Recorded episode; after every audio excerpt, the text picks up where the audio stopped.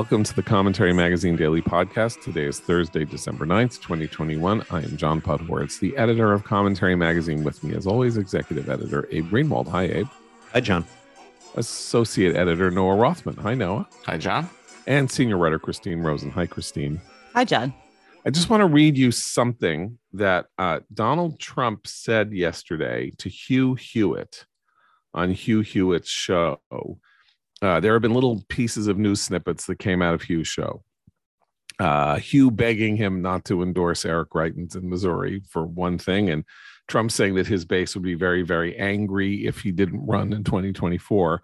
But he said a pretty astonishing thing that, um, if we are to take him at his word, may represent the single largest breach of national security by any human being ever in history. But let me just read to you what what he what he said. Um, Hugh asked him, you know, Mr. President, uh, I wanted to ask especially about the hypersonics that China launched. Did you know they were coming? This is a game changing weapon that they have launched on President Biden's watch. And Trump said, I agree. Hugh said, Did you know they were about to do that? Trump said, I knew that. I started it. I don't know what that means. So Russia started it after they got our information. You know, somebody gave them during the Obama administration, everything we had on hypersonics, and Russia did it. And what I did is a catch up program. And we've caught up, largely caught up. But what happened is Russia got it, and then China got it perhaps from Russia. I doubt they did it themselves. They got it perhaps from Russia, maybe from some bad guy in the United States. But you know what happened? They, Russia, got the how to, the knowledge from the United States. They did it, and Obama didn't do it. I caught up with it. How China got the information, I don't know, but I had heard that they had information. But we we started that program very heavy under my administration. I don't know what they're doing about it now with Biden. I really don't know. So if we just separate out what he's saying, we had research on hypersonic weapons. He believes that the Russians stole our ultimate high beyond top secret research on these weapons that we had not developed. And then somehow China got it from Russia. Either China gave it to Russia or China stole it from Russia. And then China built the hypersonic weapons. And he, Trump, knowing that this was happening, initiated a program to build hypersonic weapons ourselves, which, according to him, we had not been building, we had only been researching. So, explain to me how this isn't the biggest story of the last 10 years. I mean, there's something weird about the way he puts it together. And knowing him, he could have gotten it off Stratfor. You know, it's like not that it, on the one hand, he's president, so he has security briefings. On the other hand, we know that like he didn't pay attention to his security briefings. And I feel like if we had, if the Chinese advancing beyond us in technology as a result of technology theft from American research. Um, that is the biggest story of the last 10 years. But I mean, I think the bigger, I mean, as as it pertains to Trump, I think the bigger story here is that he's disclosed that we have a program. Uh, if if he's telling the truth, um, and that it's far along, according to him, right? I mean that that was not what was commonly known for for good reason. Right. So, a the public's not supposed to know about programs like this for very good reason. B there may have been the most massive security breach in the history of the world uh, during the Obama administration. C Trump initiated a massive military program to develop an entirely new weapon system that nobody seems to know exists and D what? I so C C is the part that seems weakest to me. Like if it's actually true, if what he's saying is in fact true, there's no way someone wouldn't have leaked that to the press during the Trump administration, seeing themselves as some sort of patriot, as we know they did in lots of other agencies and departments and worried that you know the authoritarian Trump was going to blow up, you know, start a war with his new supersonic weapons or whatever, hypersonic weapons.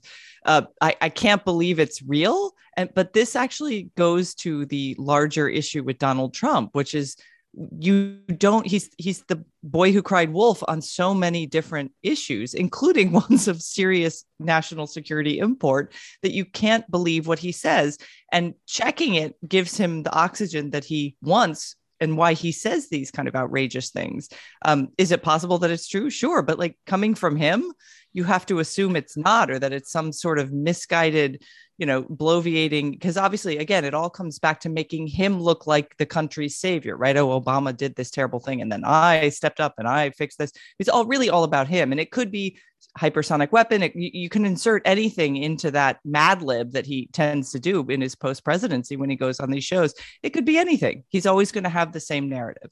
In 2019, former National Security Advisor John Bolton said that Russia had stolen, quote, hypersonic cruise missile technology, largely stolen from American technology. So why why didn't we pay why why didn't we pay attention to this? I'm very confused. I think you're identifying a significant gap in media the media diet that it feeds its audience because the audience isn't interested in foreign policy or national security affairs doesn't register, think, doesn't drive audience a, engagement. I think there's a second way to look at this, which is that what we're talking about here is an arms race. And uh, not only are people aren't interested in you know foreign policy, but um, the people who dominate the coverage of these things in the United States are very mindful of the fact that they don't want to increase tensions in the world while there's a potential authoritarian in office what kind of ammunition would they be giving to Trump to lend credence to this idea that the Chinese possess a weapon system that is more sophisticated than any weapon system we possess? And what does that cause? What will that cause us to do as a country?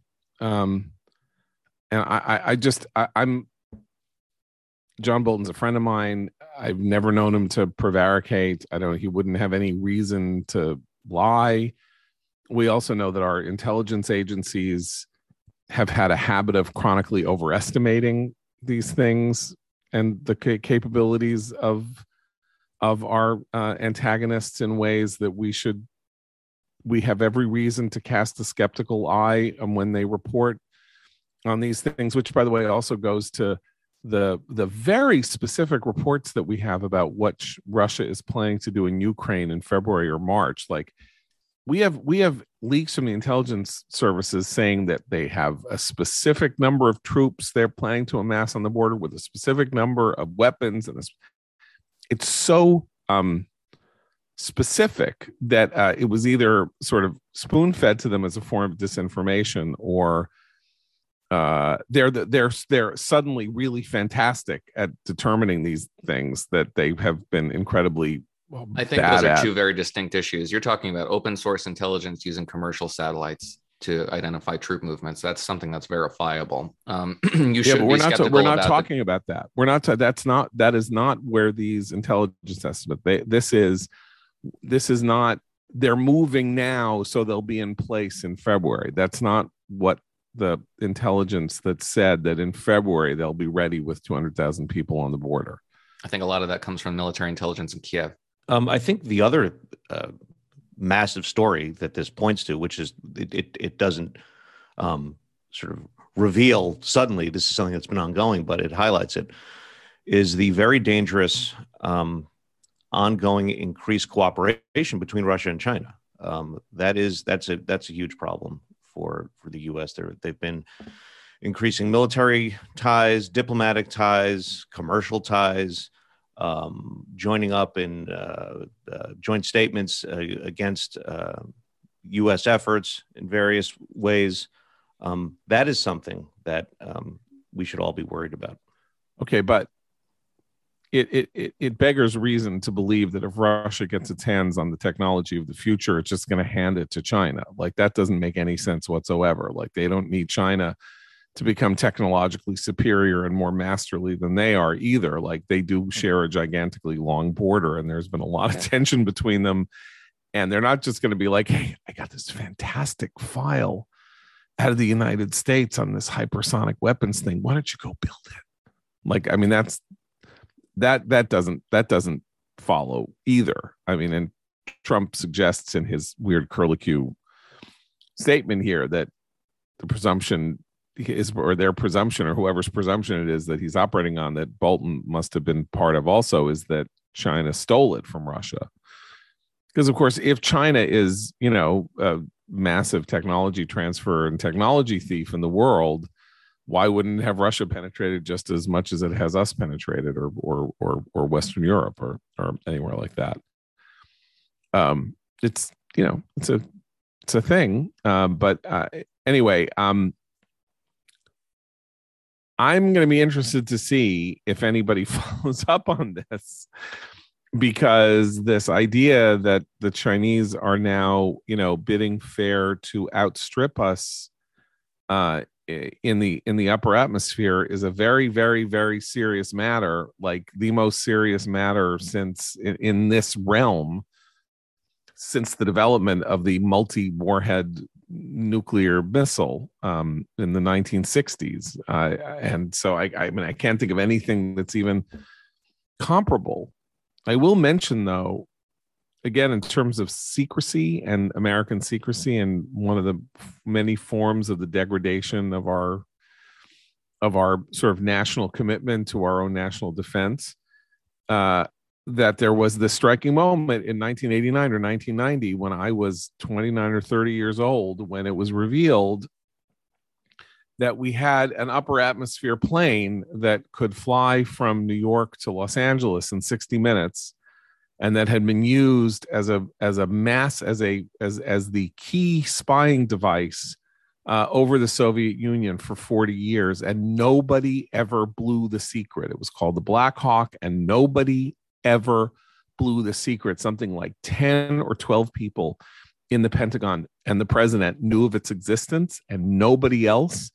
And it was a total black hole for almost four decades, or maybe it's three decades. I'm sorry. Anyway, um, kind of an astounding story. Uh, it's impossible to believe that could happen now, right? I mean, just impossible. Um, and that technology by the way exists it's like yeah we could fly from new york to los angeles in in an hour they did it back then but somehow we're not allowed to i don't know anyhow that's uh that's that's another interesting aspect of uh secrecy and the change between then and now. Another blackbird not blackhawk. Blackbird. Thank you. Another, people will write. Yes i know. Thank you. Yes. Well, you know, I made a big mistake the other week saying that the historian Niall Ferguson uh, was, um, what did I say? I say he was Irish instead of Scottish. Uh, so I want to uh, try to repair that damage just as uh, Abe just repaired my Blackbird damage uh, by talking a little bit about uh, Niall Ferguson's second appearance on Dan Senor's Call Me Back podcast, the successor to his post Corona podcast. Um, the first one, which I talked to you about last week, uh, Niall and Dan discussed sort of the aftermath of the pandemic. Niall having written this amazing book, Doom, about the history of pandemics and the effect they have on civilizations. The conversation in the second one is really fascinating and up to the moment because Niall, who is a major uh, world uh, world class academic, has taught at, at, Oxford, at Cambridge, at Harvard, um, and is now a fellow at the uh, Hoover Institution as part of this team of people who has uh, moved very fast to start the University of Austin, uh, this uh, new university. He, according to this podcast, basically it was late June that they that they conceived of it, and they announced it. I don't know a month ago or something like that.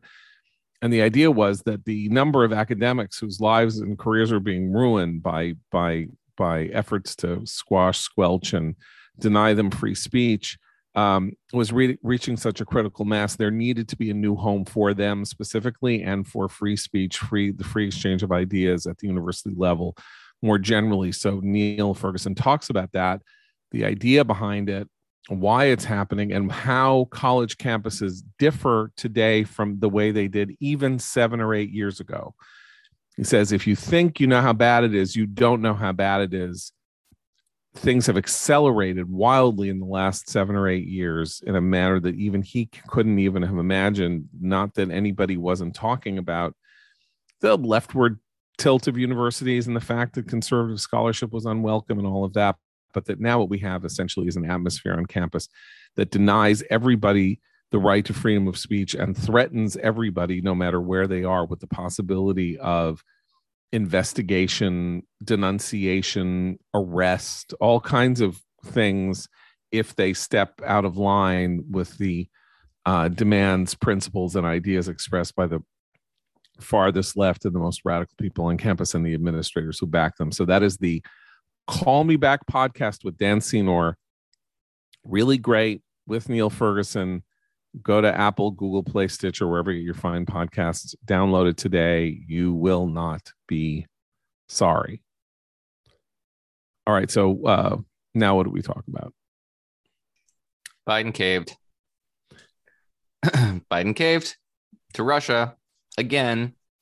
Got to remind readers, viewers, listeners, whatever you call yourselves, that in March and April, when Moscow moved something to the effect of 100,000 troops to the border, scared everybody out of their minds, uh, Biden placed a very high profile call to Vladimir Putin, at which he promised or offered to hold a bilateral summit um, with the Russian president in June, which is itself a reward.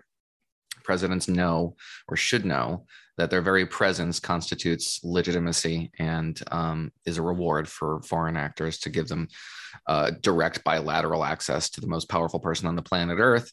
Um, that defused that crisis, and they're doing it again because Joe Biden has said that he, in a call yesterday to Vladimir Putin, very high profile call, uh, trying to work out this conflict, which is very similar to the last one, save for the fact that the Afghanistan withdrawal has happened in the interim, giving Russia every indication that this president is more pliant than perhaps they recognized earlier. Um, that he wants to hold a multi- multilateral summit. It's not just with Joe Biden and Vladimir Putin, but the heads of great powers in Europe, Great Britain, France, Germany, etc. Um, and that's something that Vladimir Putin has always wanted. He's always sought to have his own Malta conference. He's always wanted to have the heads of state at Europe at his feet, uh, acquiescing and consenting to a new order on the continent, uh, one that they would bless and that would essentially yield concessions to Moscow. Mean, we, you don't have to be a history major to know we've seen this movie before, uh, and if it comes to to fruition in the way that I fear it will, um, it's not going to end the conflict on the continent. It will certainly beget more of it, um, but it will likely sacrifice the independence and the third and the 30 year experiment of independence in Ukraine. So that's a pretty worst case scenario. The the devil's advocate position would be why not? Why not have a summit? Why not have a conversation? Why not have a multilateral? What's meeting? the worst that can happen? What's the worst that can happen? Hey, what's the worst that can happen? Well, I mean, this you know this has been coming up since the, the whole idea that you know talk talk to you till, till you're blue in the face. That's that's what that's what we need to do. Um, the worst that can happen is that uh, such conversations, especially uh, over time, uh, elevate the bad actors, reduce uh, America's uh, ability to be to um, be a, a, a to project power uh, via credible threats, and the world gradually or rapidly becomes a much more dangerous place. I'm not sure that's the worst that could happen. Actually, I think. Okay what often happens in these meetings or has historically happened in these meetings is that uh, they they want to they want to you know tell Putin in no uncertain terms, you cut it out now. We are all together here. You cut it out.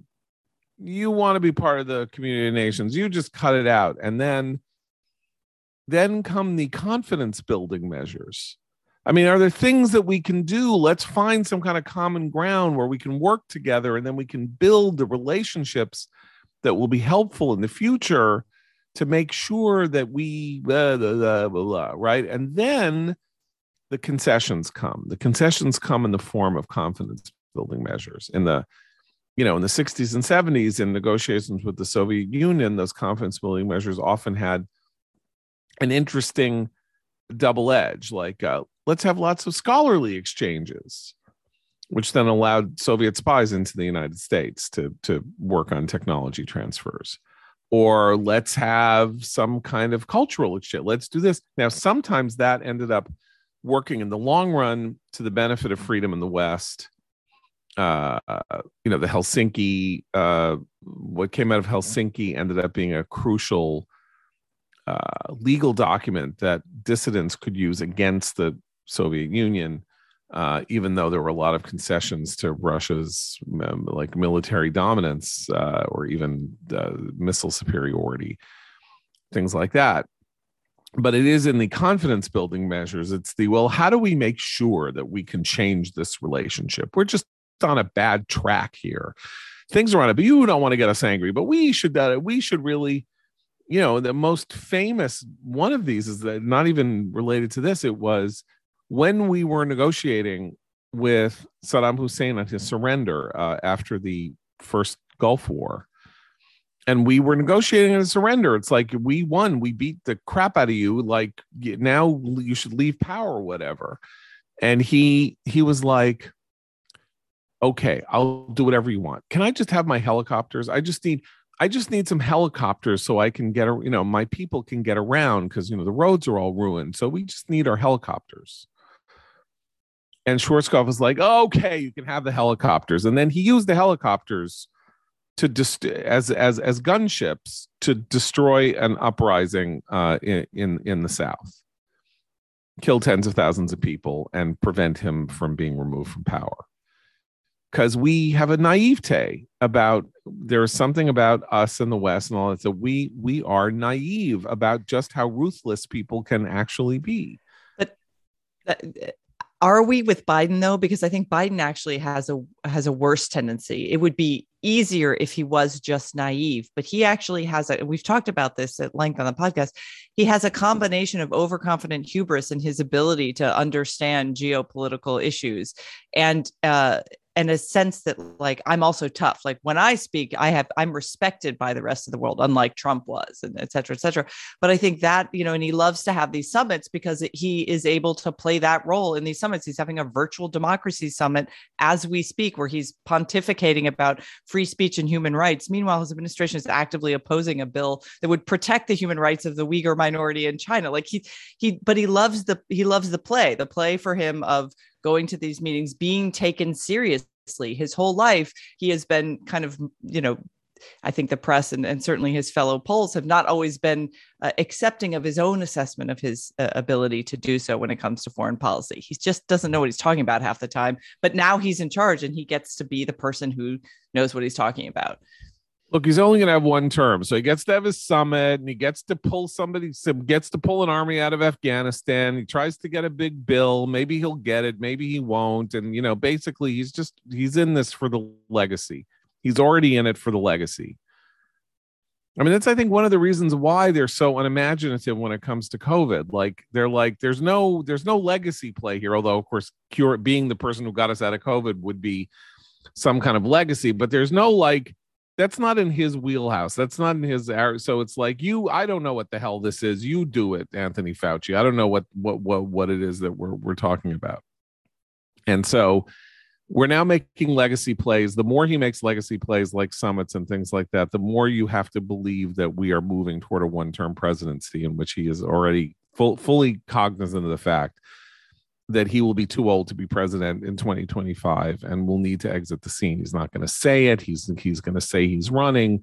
He's going to do what he can to empower, be nice to Kamala Harris and see what if there are ways he can help to repair her reputation since that would also be his legacy like leading to the first woman of color uh, uh, at the White House.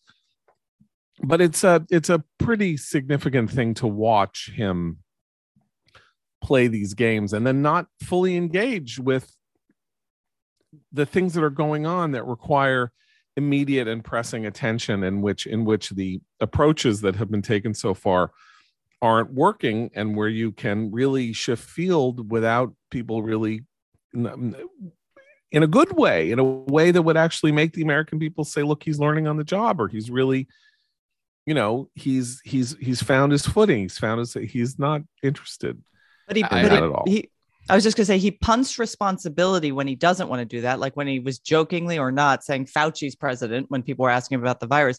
But then he blames underlings when something he does decide to do goes badly. So when border officials are riding around on horses trying to deal with this incredible border crisis, he blames them and and you know is falsely accuses his own his own uh, agents of doing stuff that they hadn't done. So he either blames their punts and he doesn't, he doesn't look. Right. I still want to know how did we end up drone striking innocent people in Afghanistan that killed a family? I don't know. They basically were like, eh, who knows? You're like the, nothing, no accountability. I, they may be very unimaginative in the White House and very focused on domestic politics and legacy achievements and what have you. It's it's possible. I think in the event that this summit does go forward, the wild card really is European officials because the worst case scenario that you can envision from a breakout into Ukraine, uh, according to a, a German paper that published what they believe to be preliminary plans from Russia. Take it with a grain of salt because how do they know? Um, but it would be a breakout blitz cross the Black Sea coast, take Mariupol, take um, uh, Odessa, and take Kiev. Go to the Dnieper, this river that runs along basically the middle of uh, Ukraine, and sort of leave this Vichy element uh, um, towards the towards the west that is unoccupied, but is nevertheless beholden to an occupied Kiev. And in that situation, you can foresee, and are according to media reports out of Kiev, preparing for among the populations a prolonged resistance uh, which would amount to a campaign of attrition, a brutal campaign inside the uh, inside this country that would produce a refugee crisis. A refugee crisis would destabilize Poland. It would destabilize the Baltics. It would destabilize Germany. Uh, and it's a sort of thing that they would be deeply invested in preventing militarily, um, fortifying their borders. Uh, it would shake up NATO to a degree that I think Russia desperately wants, um, but no nobody with any sort of foresight in um, in Belgium should be preparing for or, should be welcoming. They should be preparing for it now. So the worst case scenario in this sort of event is a prolonged destabilizing conflict that tears Europe apart. Uh, and it's the sort of thing that would last for the duration of Joe Biden's presidency for sure. Uh, and if you're contemplating worst case scenarios, a real live hot conflict on the continent between um, proxy conflict between Russia and the United Powers of the Atlantic Alliance is the worst case scenario that they should be preparing for. Well, that is that is certainly the worst case scenario. I mean, uh, talk about talk about a legacy. Talk about a Biden legacy as he stood there and let and let and let Putin, um, you know, uh, create a crisis in in in, in NATO uh, that he had already immediately ruled out any use of force to counter. By the way, that's that's the other important point is that Biden said absolutely not when asked if if if if force was an option on the table should Russia make moves on Ukraine. Um, uh, that is uh, that is that is pretty bad. And you know what else is bad? Incognito mode. It's not the worst case thing, but incognito mode, which you know you get on your Google browser, says your activity might still be visible to your employer, your school, your internet service provider. But how can they even call it incognito then? Really, come on. So to stop people from seeing the sites you visit, to really stop them, you need to do what I do and use ExpressVPN.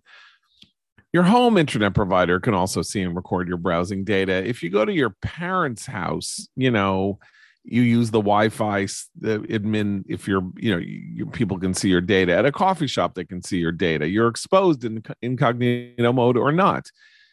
I mean, that that's where the sinister people come in who know how to look at this stuff while you're sitting there in the coffee shop next to you. So, and in the US, your home internet provider and people like that can are legally allowed to sell the data. It's not even the sinister stuff. They can sell the data to advertisers and pester you. So, with all that in mind, it's good to know there's an app like ExpressVPN, which encrypts all your network data and reroutes it through a network of secure servers so that your private online activity stays private. It works on all devices, couldn't be easier to use. The app literally has one button. You tap it to connect, and your browsing activity is secure from prying eyes. So let strange stop letting strangers invade your online privacy. Protect yourself at expressvpn.com slash commentary.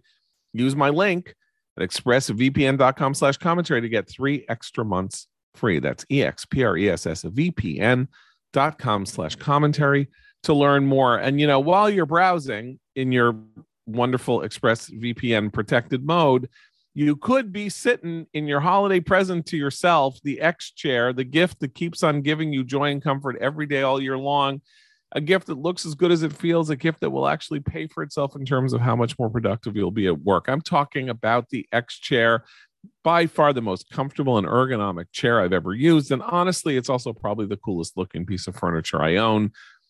Look, with its patented ELEMAX technology, it doubles as a massage chair and it can either cool or warm your back. Can your office chair do that? I don't think so. Now is the perfect time to purchase an X chair. Buy early, buy now.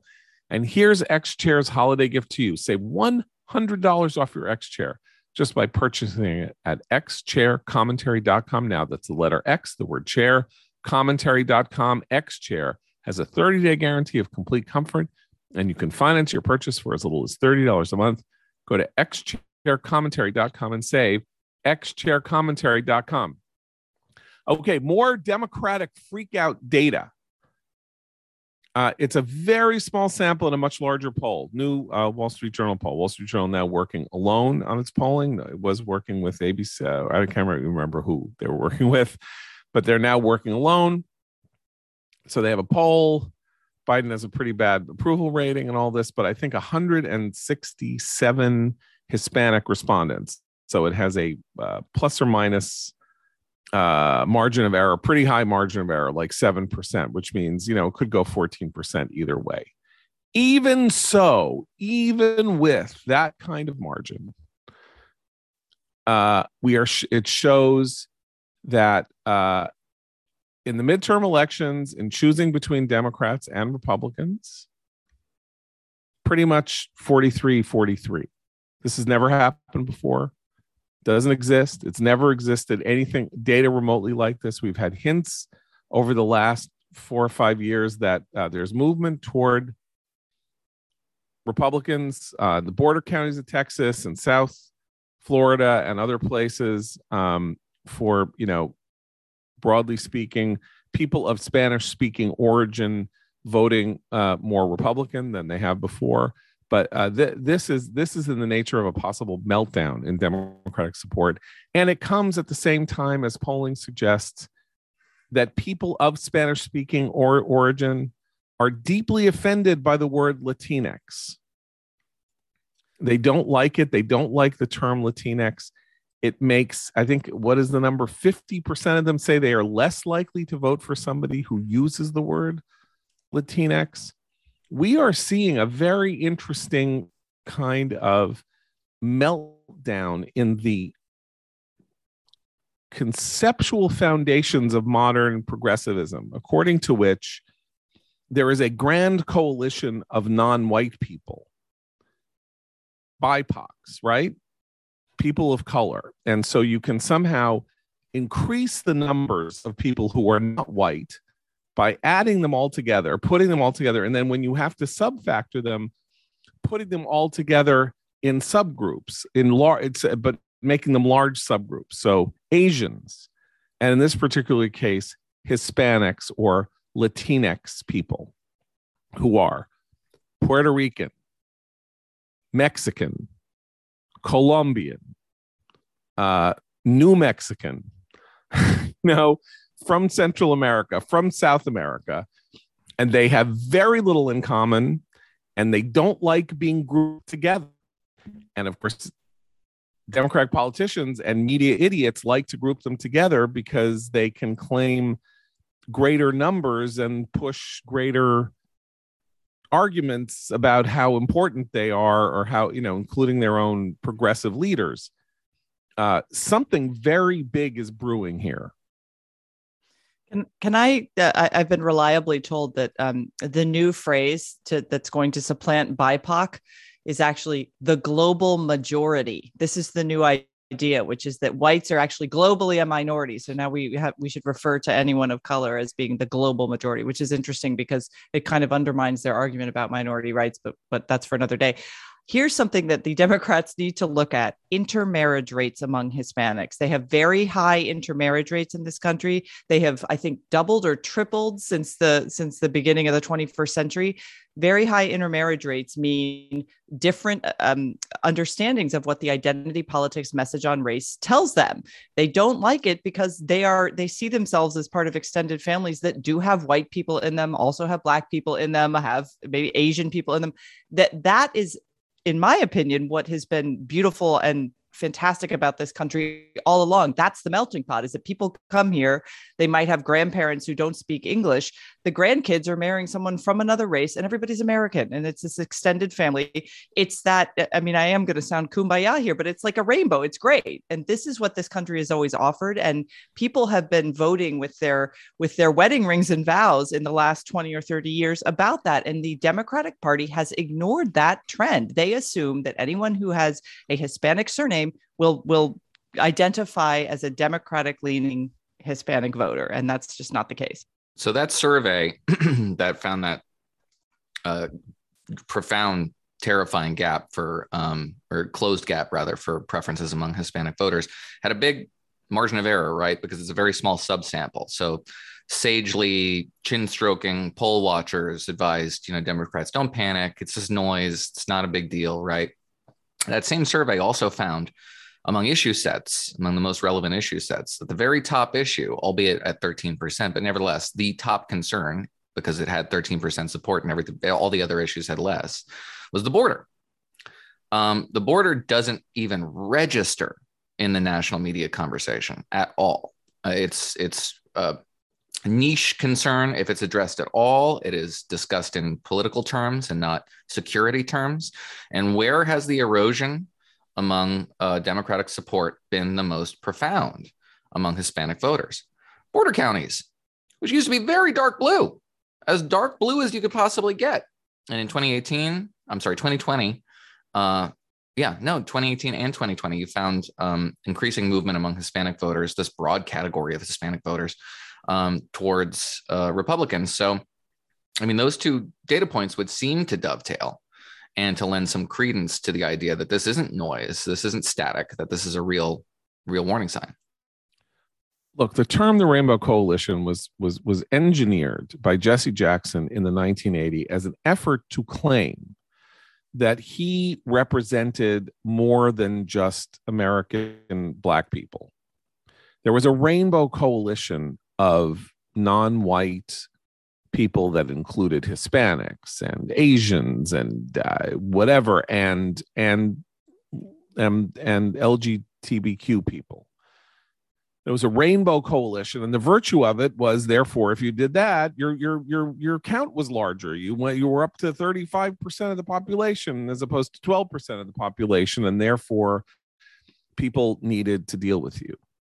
Um, uh, I am struck again by the fact that people, uh, this notion of shoveling people into a political coalition that they did not ask to be made a part of, and then told that they think a certain way because they are part of this coalition that does not reflect or conform to any understanding of their own lives, um, is a is a is a time bomb, um, and and the time bombs started going off in 2020. Now you may say it kind of started going off in 2016 when Trump used language about border crossers and you know illegals and that sort of thing that was extremely offensive. And i think everybody from us including him from us onward was surprised that he ended up with the exact same amount of the hispanic vote as mitt romney got in 2012 the reason that's striking is that Romney, of course, though he said he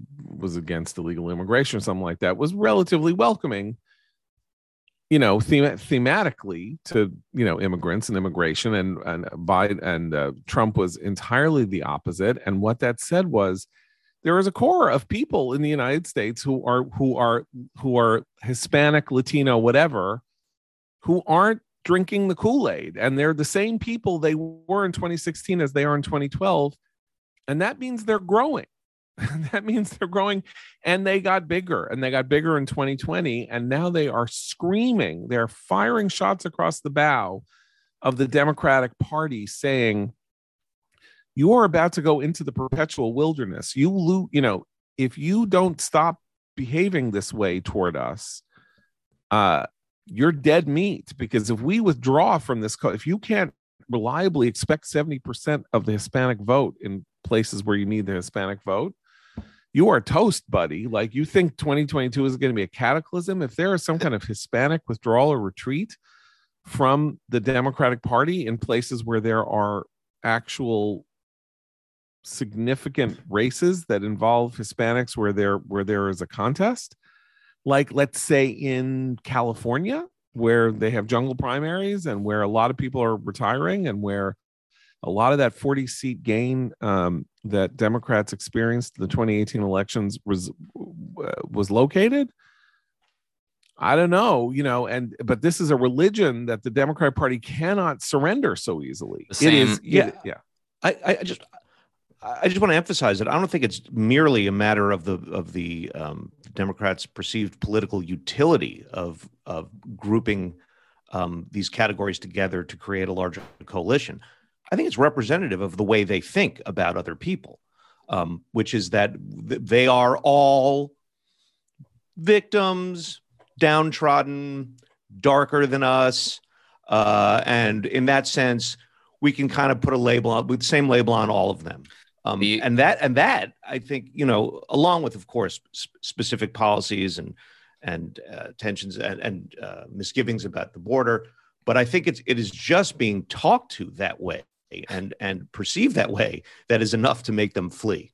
the the very same you know left wing Niedermeyers who are saying don't believe the polling are also saying you know that's the way the way the left talks doesn't register it doesn't matter. I mean it's the sort of f- fixation that people who are you know on twitter all day long talk about but real voters don't care about latinx or latinx however you pronounce it.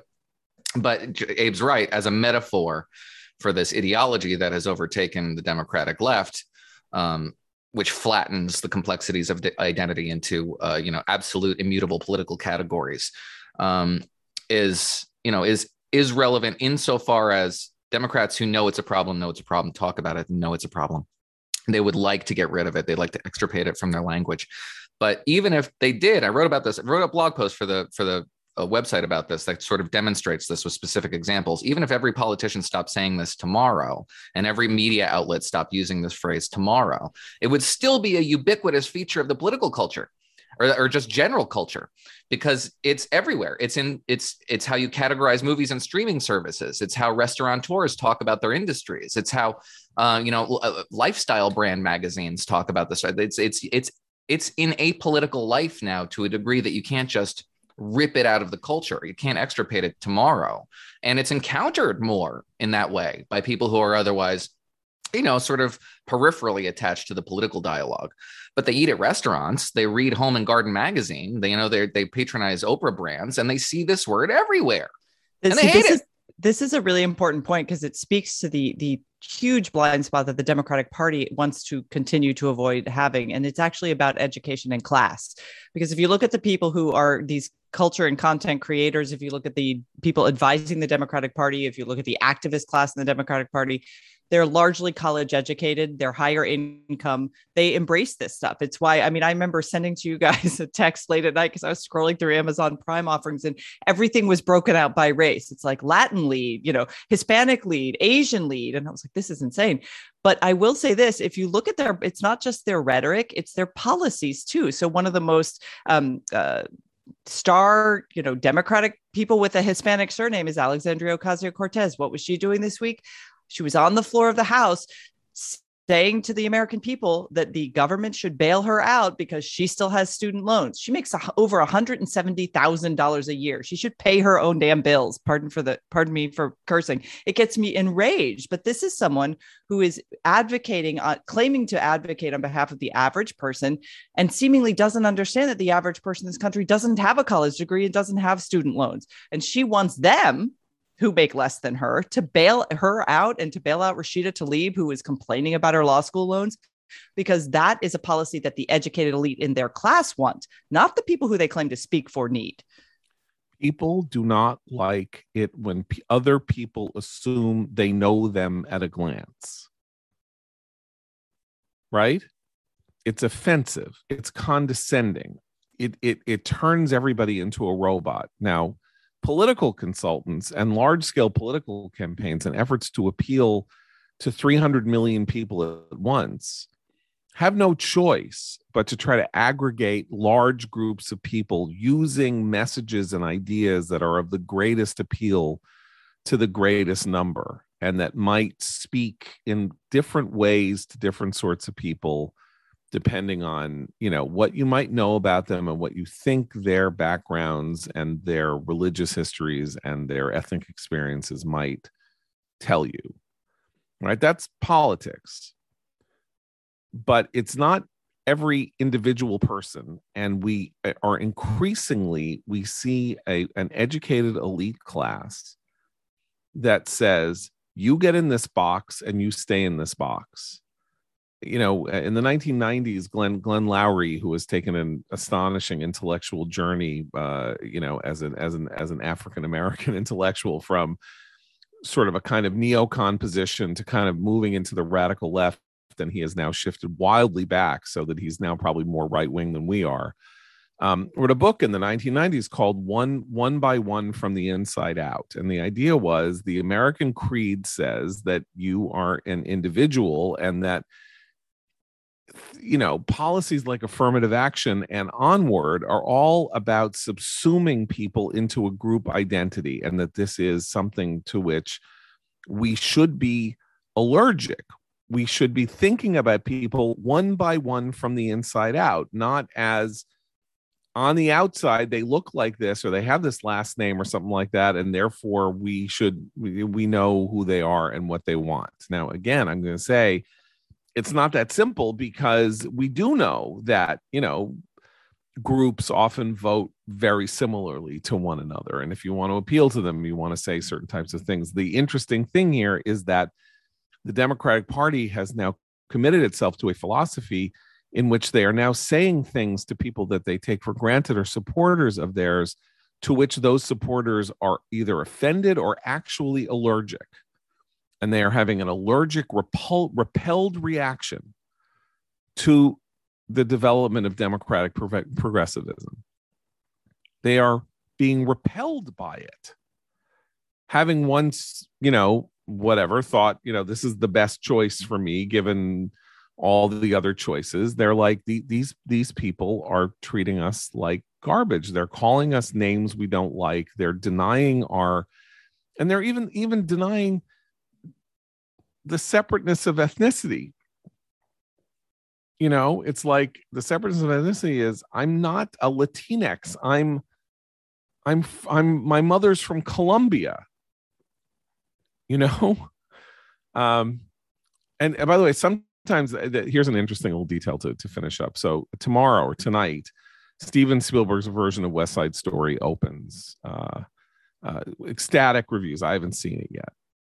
Um, so he was very careful to say in interviews in the last couple of days that you know he wouldn't see anyone who was not Latinx for the parts of the sharks and the people uh, in in relation to the sharks, which actually led uh, a friend of mine to say, uh, "Didn't wouldn't didn't this?" He just said this. Doesn't this run afoul of disc- anti discrimination law? Like, can you actually say something like that if you're an employer? I'm not sure. Anyway i don't know what the what you know for first amendment rights may may may trump that but um but he he said two interesting things one of which was somebody said there's a lot of spanish in this movie apparently i don't know what that means um the broadway version in 2010 uh took some of stephen sondheim's lyrics and lin manuel miranda translated them into spanish particularly the song i feel pretty which has a lyric that sondheim had come to hate anyway. So it was sung in Spanish and there were no subtitles or anything. And apparently the Spanish in this movie is spoken and there are no subtitles. And somebody said to Spielberg, Hey, why aren't there subtitles? And he said, It would be offensive. It would be offensive for me to use subtitles because Spanish is the second, one of the two languages that is spoken in this country. And it would therefore be offensive for me to have subtitles. Okay. So 24% of the public or something like that. What is the Hispanic number? I don't even know what it is. Like, uh, how many of them speak Spanish? we don't even know. It's not offensive to have subtitles because a movie in Spanish that comes to America, and you know, if it's by you know from Mexico, it, if it's Roma, it has subtitles, and it's not an it's not an offense against Americans to read subtitles from a movie from Mexico. But forget that. And what's more, when you watch it on Netflix, you'll be able to see the subtitles. So, or whenever, when it comes on streaming. But he did this whole so Latinx cast and Latinx, Latinx, Latinx, Latinx. Well, he is doing this to address a very specific problem in his casting.